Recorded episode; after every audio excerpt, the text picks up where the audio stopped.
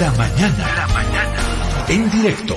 La justicia ha determinado detención preventiva en la cárcel de Villa Buch a 19 de las 57 personas detenidas por la presunta comisión de minería ilegal.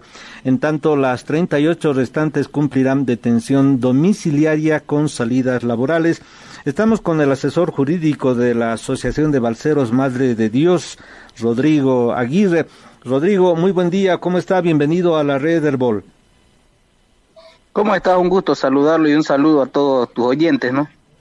Bueno, 57 personas detenidas, 19 en la cárcel y 38 que van a cumplir detención domiciliaria eh, y pueden salir a trabajar, pero ¿dónde van a trabajar si no tienen trabajo, doctor?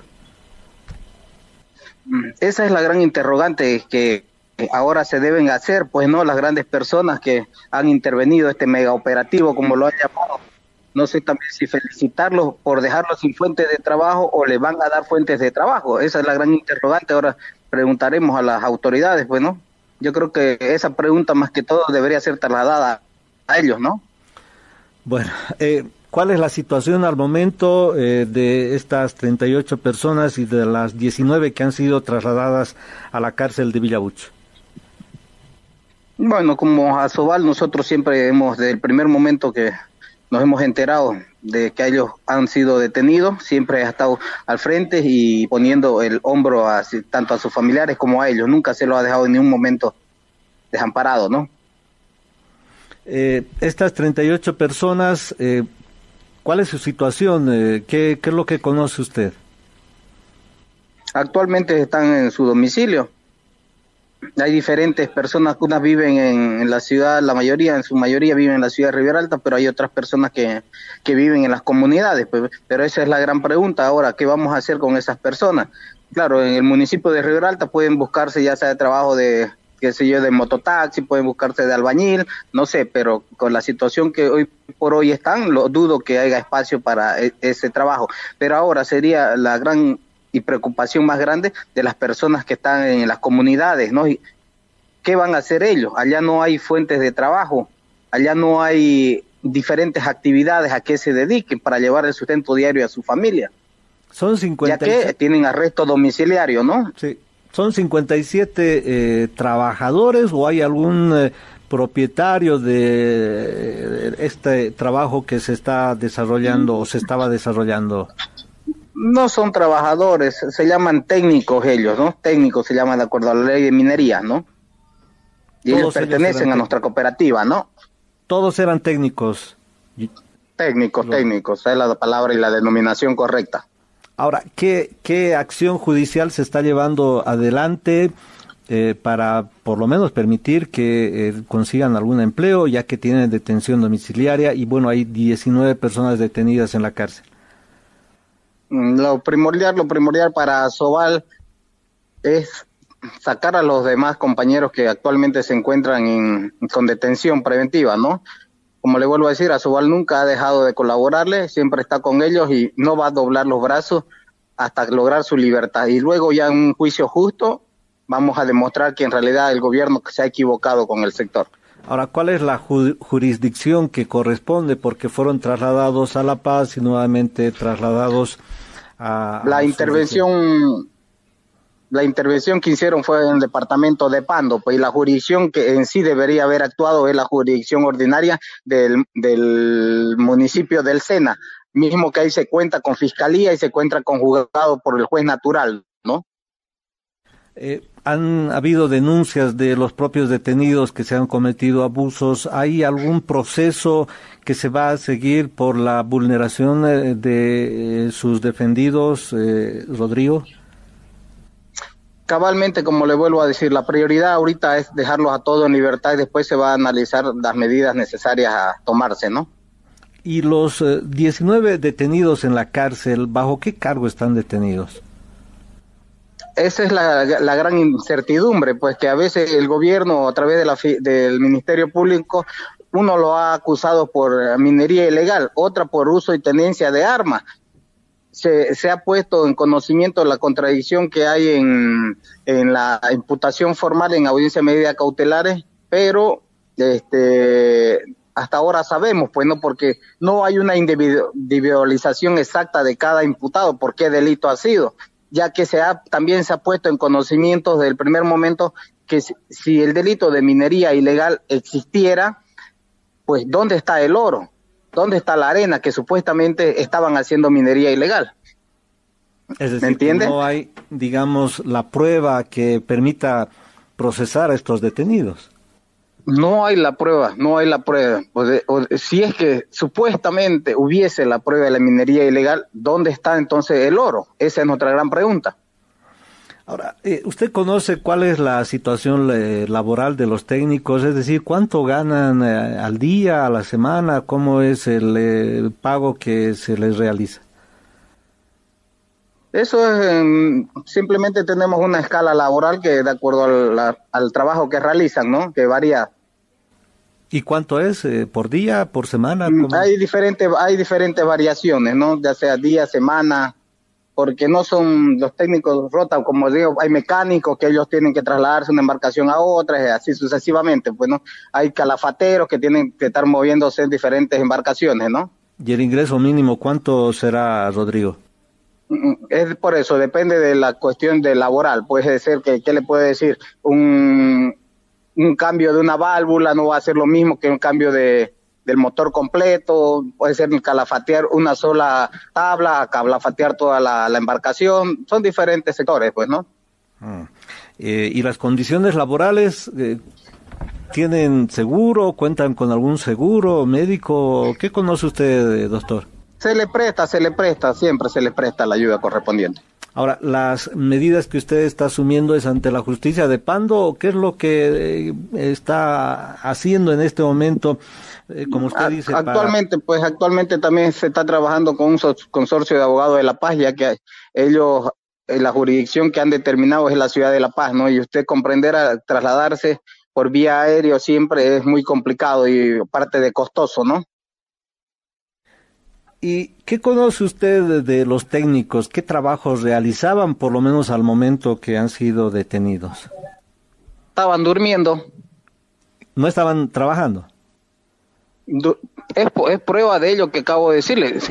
Si, supuestamente estaban trabajando, ¿dónde está el oro? Mm. Bueno.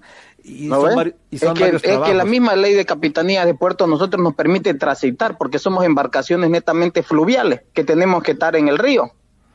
Claro. Viene un viento, viene un viento, o para precautelarse a veces uno tiene que apegarse a las orillas. Bueno, eh, ¿qué, ¿qué tipos de trabajos son los que realizaban las personas que han sido detenidas? Pero acabo de mencionar, hay diferentes trabajos entre mecánicos, calafateros y un sinnúmero, ¿no? Claro, pero ninguno de ellos entonces estaba explotando oro, estaba siendo dragado, no sé, el tipo de trabajo que supuestamente han sido detenidos. Eso, esa es su hipótesis del, del Ministerio de Defensa que hasta ahorita puede sustentar, ¿me entiende? o el Ministerio Público en este caso, porque si hayan estado explotando se supone que haya habido material explotado, pues no, en este caso oro. No, además insumos, ¿no? Como el propio mercurio que en algún momento se ha denunciado que era parte del trabajo que realizaban. Eh, pero bueno, entonces, eh, según usted, no hay materia justiciable para procesarlos a los detenidos. No hay materia justiciable. Bueno. Porque, por decirle, le doy un ejemplo a usted, no lo van a acusar de asesinato si no ha matado a la persona. Y si no hay cadáver, no hay asesinato ese es el gran problema, digamos. Ahora, ¿qué pruebas Pero eso se lo verá posteriormente, ¿no? ¿Qué pruebas ha mostrado la fiscalía, me imagino, la, policía? ¿Qué pruebas eh, han presentado al momento de la detención? Pues la Segunda Guerra del Chaco, que hay decretos y sentencias constitucionales que a través de uso y costumbre están reglamentadas para los diferentes sectores, en este caso de los vivientes de la Amazonía, que la usan para su defensa propia, pues, ¿no? Ahora, el área donde estaban trabajando dicen que no era legal, que estaban realizando trabajo. Eso, eso lo vamos a discutir en el, juicio, ¿no? Vamos a demostrar con las pruebas fehacientes, ¿no? Pero la zona donde han sido detenidos es legal, es ilegal, doctor.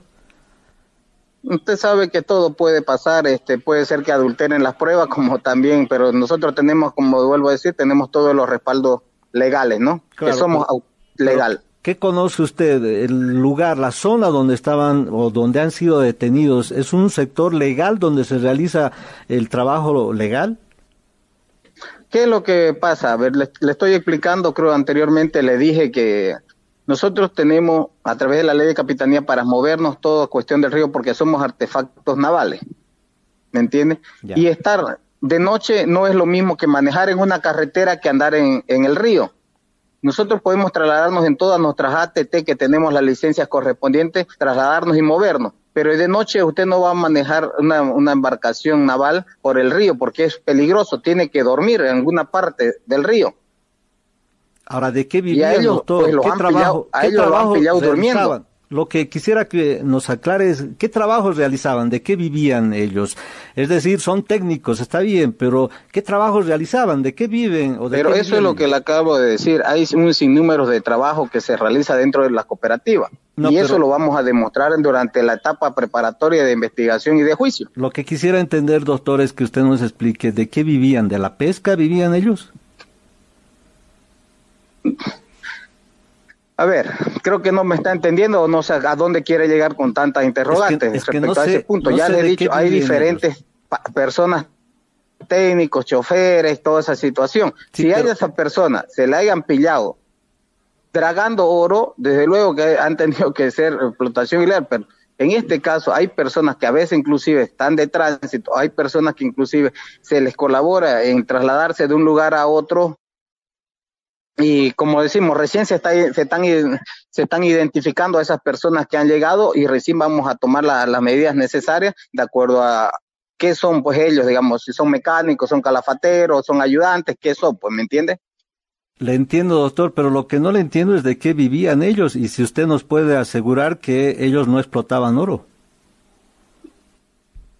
¿Y el, y el Ministerio Público cómo justifica que ha hecho tal magnitud diciendo minería ilegal y no justifica que tenga oro. Es el trabajo que deberá hacer el Ministerio Público, pero... Eso es lo que también nosotros vamos a demostrar en su oportunidad, pues, ¿no ven? Para eso es el proceso de investigación. Así es, eh, doctor, pero lo que yo no entiendo es de qué vivían ellos, porque está bien, habían técnicos que hacían un trabajo, pero ¿qué tipo de trabajo? Es decir, eh, sacaban... Eso no me deja entender, para no entorpecer las investigaciones, nosotros también podemos divulgar tanta información, simplemente vamos a hacer las defensas correspondientes, ¿no? Entonces usted no quiere informarnos de qué vivían ellos, ¿no? Es decir, de qué trabajos realizaban, porque usted entiendo de que eran técnicos, pero lo que no entiendo es de qué vivían, porque no pueden vivir de transportar gente y tengo entendido que en Pando hay más de 500 balsas eh, que realizan eh, no sé qué trabajo, pero usted no nos quiere decir qué trabajo realizaban. Bueno, sería todo.